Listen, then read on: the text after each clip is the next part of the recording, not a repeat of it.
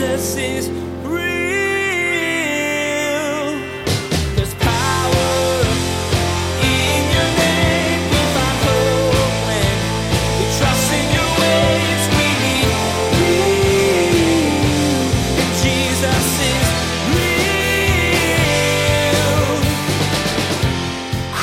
should treat people the best out of anybody because we realize that the only thing someone needs to be a saint is for them to put their faith and trust in Jesus. So if it's your brother or sister in Christ, they are already a saint. And so you should receive people and treat them in place with their position. And if someone doesn't know Jesus, maybe your kindness, maybe your generosity of spirit might be the thing that causes them to consider Jesus. Then they put their faith and trust in Jesus. And guess what? Then they become a saint.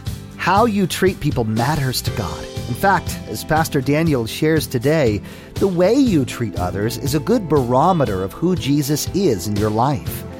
You'll discover that the more that you connect with God's unconditional love and transformative power, you'll be able to reach out to the people around you with kindness and respect. Pastor Daniel reminds you that showing that kind of love to people can actually draw them toward God.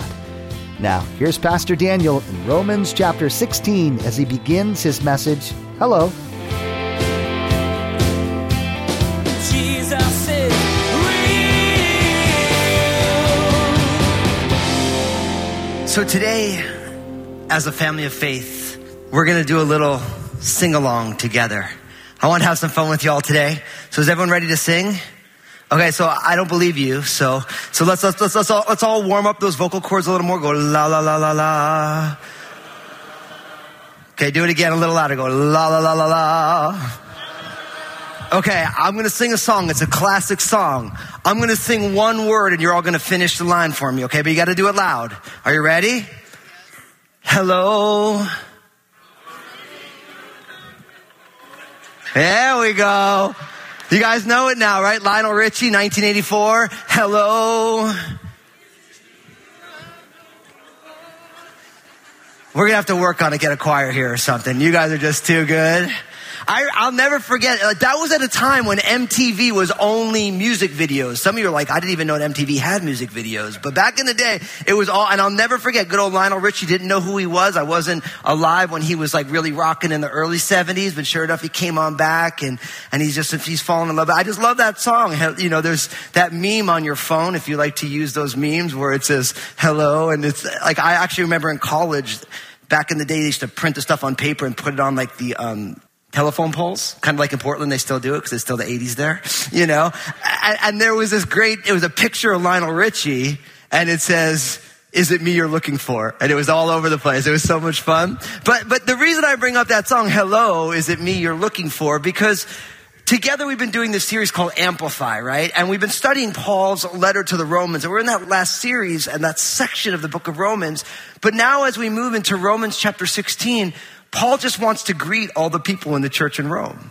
And so really he's, at this point in the letter, he's saying hello to everybody who's there in Rome. So you don't believe me, I want you to open up your Bibles, Romans chapter 16. We're going to be taking verses 1 to 16 together, a message that I'm calling, Hello, is it me you're looking for? So open your Bibles, Romans 16, cause I don't know where you are. And I don't know, sorry, you guys, if you don't know the song, you can, you, everyone knows the song. Even if you're young, you guys got to go check that one out. So good. Romans 16. I want to sing this song the whole way through, but I promise that I won't. Romans 16, the very last chapter in Paul's letter to the Romans says this. It says, I commend to you Phoebe, our sister, who is a servant of the church in Cenchrea that you may receive her in the Lord in a manner worthy of the saints and assist her in whatever business she has need of you. For indeed, she has been a helper of many and of myself also.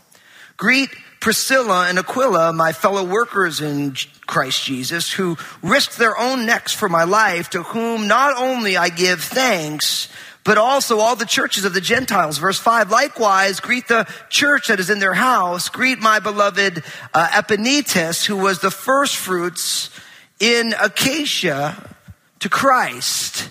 Now, right here, Paul begins to, to greet different people. And if I were to put this first section under like a, a big heading about how we ought to treat one another, it's simply this, that we should receive people in a manner worthy of saints. We, we should receive people in a manner worthy of saints because first Paul commends this woman Phoebe to the church in Rome. And it says that you may receive her in the Lord in a manner worthy of saints. Now, a lot of people believe that Phoebe was the person who delivered the letter of Rome, uh, of, of Paul's letter to the Romans. He delivered, she delivered it to the church. And he's saying, listen, will you receive her in a manner worthy of the saints? Now, here's the deal. Do you receive people in a manner worthy of who they are in Christ? See, because that idea of a manner worthy of saints, depending on what your background is in, in, in Christ, I remember growing up where saints were like the hall of fame of Christians right? There are all these different saints that people talked about, but really the Bible doesn't teach that a saint is somebody who sometime later after their death, people say that person was really, really special. The Bible calls everybody who is born again in Christ a saint. As I like these, as I've always heard it said, the most important question in life, you're either a saint or you ain't, you know? And that's a big question because if someone is in Christ, the word saint in the Greek language is the word hagios, which we, which we get our word holy from. Hagios means the, the holy ones. And the person who is a saint is the person who Jesus has shared his holiness with. And the way Jesus shares his holiness with a person is when a person believes in Jesus. In the same way, when you believe in Jesus, Jesus shares his righteousness with you. It's not your righteousness, it's his that he's given to you as you've received him by faith. And in the same way, when you receive Jesus' righteousness, you also receive uh, the gift of holiness. Not a holiness that we generate through our own actions, but the gift of holiness that Jesus gives to you when you put your faith and trust in him. And the thing is, is for many of us, we don't treat people the way we ought to. See, when you choose that I'm going to receive people in the manner worthy of a saint, like think about how if Jesus just walked in this sanctuary, how we would respond, right? Think about if the apostle Paul just rolled on in, right? How would you treat that person? Uh, imagine if uh, your favorite uh, movie star came on in, or, or, your favorite musician came on in, or or your favorite political leader came on in. How would you? You'd roll out the red carpet, right? Oh, here, here, take my seat. Here's my Bible, and you know, you do all this stuff. But then your brother and sister walks in. You're like, I don't want to move over. I like sitting on the aisle. Um, you guys don't do that, right? You guys, everyone's moving over now. They're like, but, but you think about it, you want to treat people given who they are in Christ. And, and listen, treating people with kindness is in short supply today. We're so used to getting what we want, how we want it, that anytime there's an inconvenience, we kind of get frustrated with people like as if it's unbelievable that someone else takes up space on the earth alongside of us.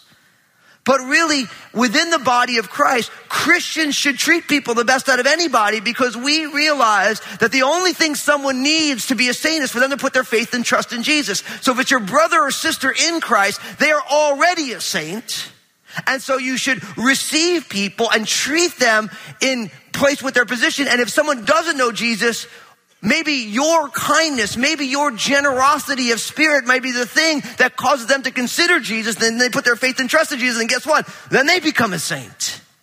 So how we treat people is an evidence of who Jesus is in our lives. Now, I want to give you a, a simple piece of advice on if you want to make sure you get this right. I can give you the simplest way to do it. I'm going to ground it in the work of Jesus. It's simply this. You and I, we should always go first. Always initiate. You see someone, you say hello to them.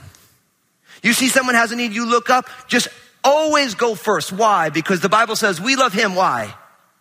Because he first loved us, right? We love God because God went first and loved us. You and I are saints because of our faith in Jesus. If you're here today and you you're born again, you're saints not because Jesus waited for us to say, Lord help me. Jesus went first, came to earth and died on the cross for our sins. While we were yet sinners, he did it.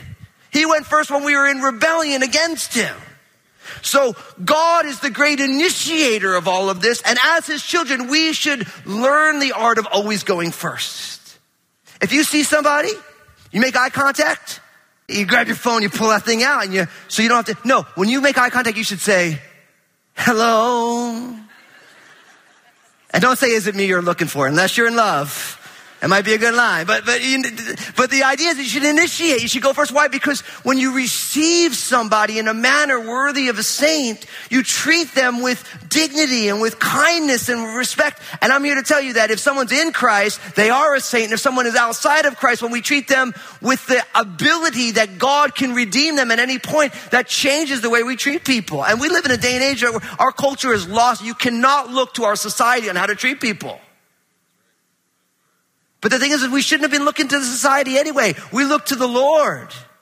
Lord hung out with the tax collectors and sinners. He got in trouble with the religious people because of who he spent time with. Jesus went first on the cross. And I love the apostle Paul. He hasn't even been to the church in Rome. He's saying hello to everybody. He's saying, Phoebe's here.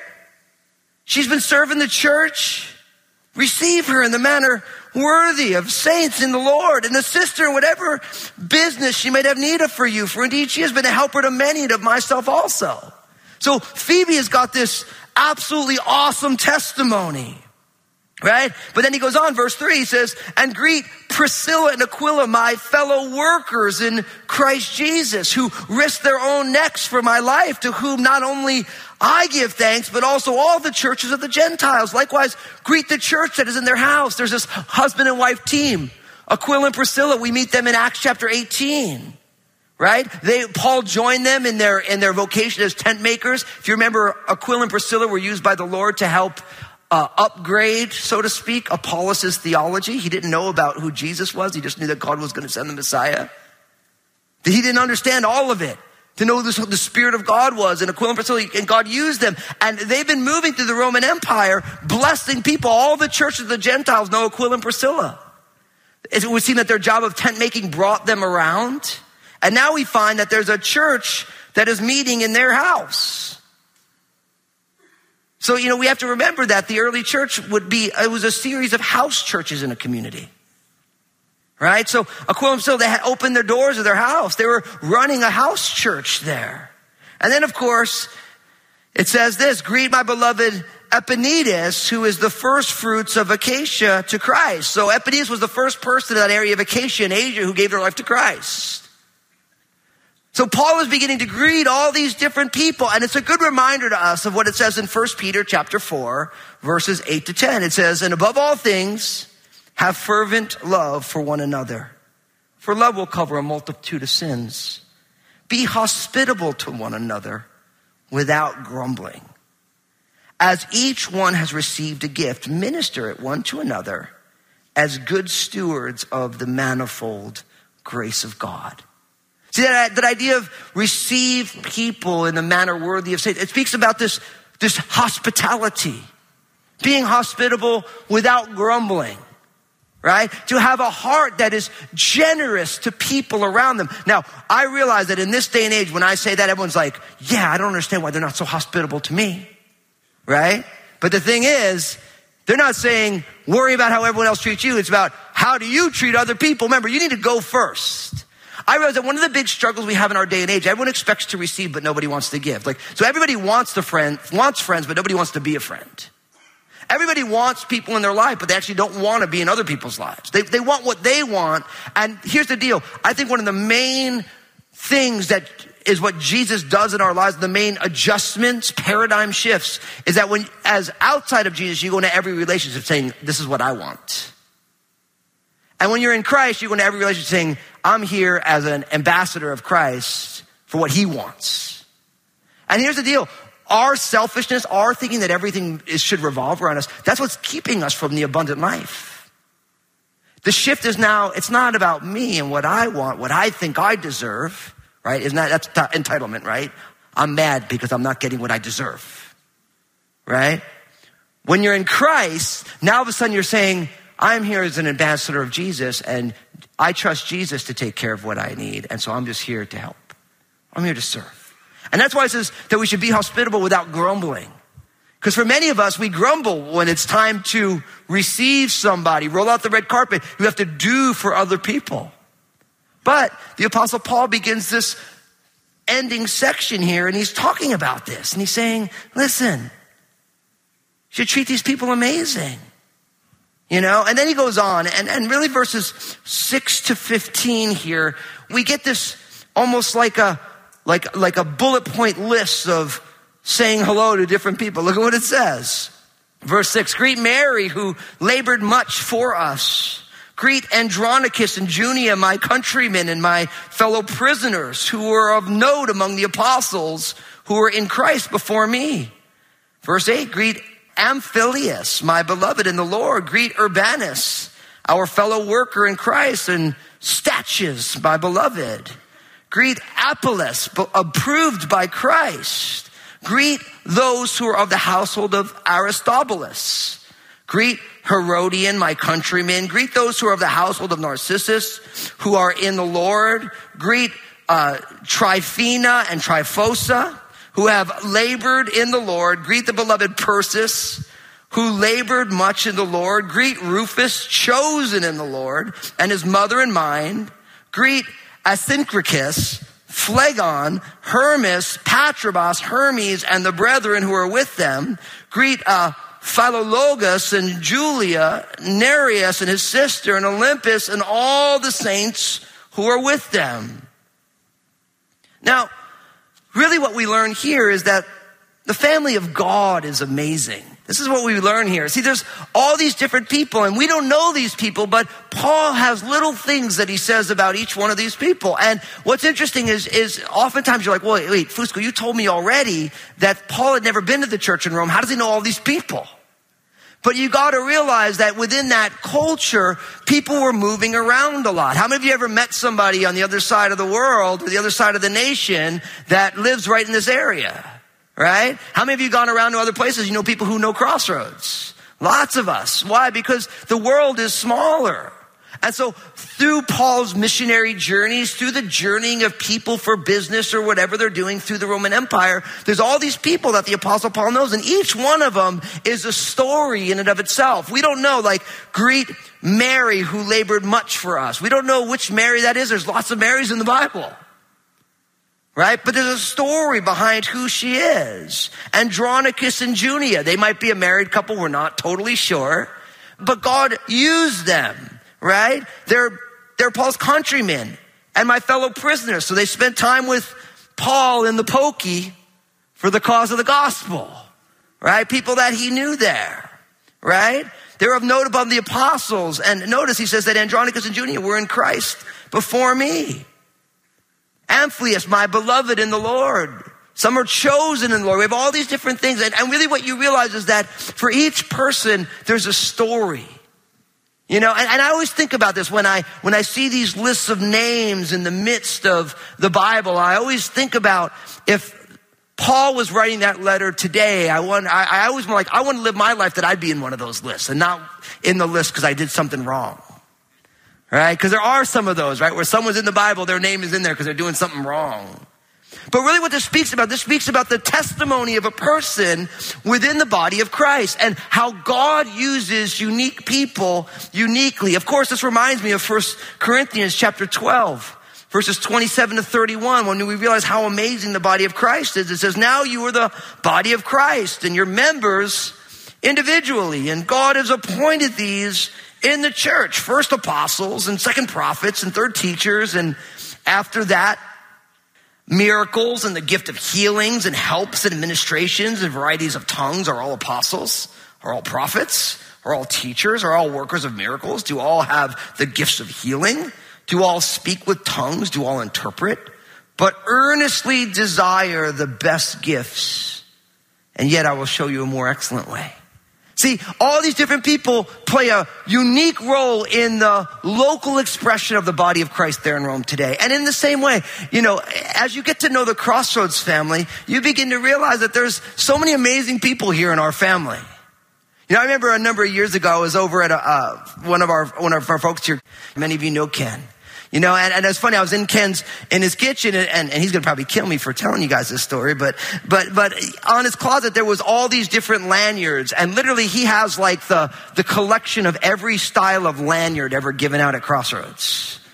Like every iteration, you know, the lanyards where you wear the thing. And, and, and it's funny because you could see Ken in all these different parts of his journey as he's growing up like everybody else. And there's a time when he's, you know, he's got a full head, he still has a full head of hair, but he's, you know, younger and it's black and white. And then before you know it, this thing is different and this thing is different. And I was like, man, if Paul was talking about the church Crossroads, he's like, man, Greek Ken, beloved in the Lord, right?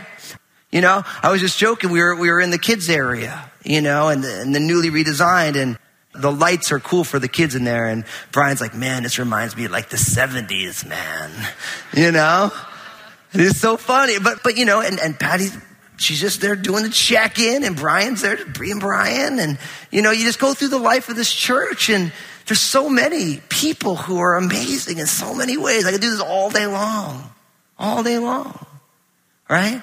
Why? Because the family of God is amazing. But I bring this up because, you know, oftentimes, and I realize you get any group of people together at any given time, and there's issues, right? Like there's nobody's perfect except for Jesus. But for along the way, sometimes people get hurt because one person didn't treat them right. But there's a whole other church full of people who are amazing people.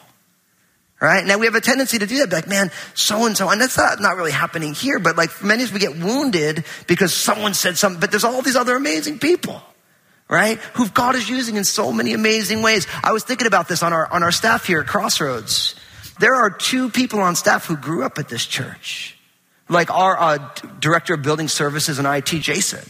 His mom was Pastor Bill's assistant and she resigned her position so she could give birth to Jason.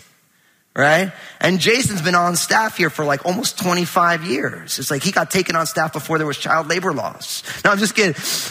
He came on when he was 18. And, and, then, of course, there's, there's Pastor Jason, Jason Ritchie, you know, grew up in this. So, you know, it's amazing when you watch the family of God come together. And some people have been around here for a long time, right? And then there's other people who just showed up and God wants to use you. But for each person on this list, and I believe that for each one of us, we want to find ourselves as part of the family in a fully engaged way that people would know who we are. People would know what our history is. People would be able to see the work that God has done in our lives, right? Because God wants us to share our lives with one another. Now, I just gave you a few quick examples because I know I could do this all day. I could, I mean, even as I look around the sanctuary, this is just one of our many gatherings today. And so many of you, there's stories and testimonies and things that God has done and steps that God has moved in your life and the way that God has used you to impact other people's lives. But God wants all of us to be involved in what He has. Jesus is Today, Pastor Daniel asked you to consider your involvement in your church community and the lives of those around you. You learned that Paul greeted several believers who impacted him. This should encourage you to seek to love and serve others too. God wants you to share your life with the people you meet and be a person who loves well. In fact, you learn that this kind of welcoming kindness can draw people in and grow their curiosity about who Jesus is. Pastor Daniel's message today is just one of many he shared from a variety of books in the Bible. Would you like to explore more? Just visit JesusIsRealRadio.com to access our library of audio. You can also connect with Pastor Daniel on Twitter, Facebook, and Instagram through the links you'll find at the bottom of the page. That website again is JesusIsRealRadio.com. Next time on Jesus is Real Radio, Pastor Daniel will talk more about how to be engaged in your community. You'll see that God wants you to be involved in what He's doing, to partner with Him, to impact the world around you. You'll also see that making your church building more hospitable and warm can help you do this. A clean and welcoming building will make visitors feel more comfortable. You've been listening to Jesus is Real Radio with Pastor Daniel Fusco of Crossroads Community Church. Pastor Daniel will continue teaching through this series, Amplify. Until then, may God bless.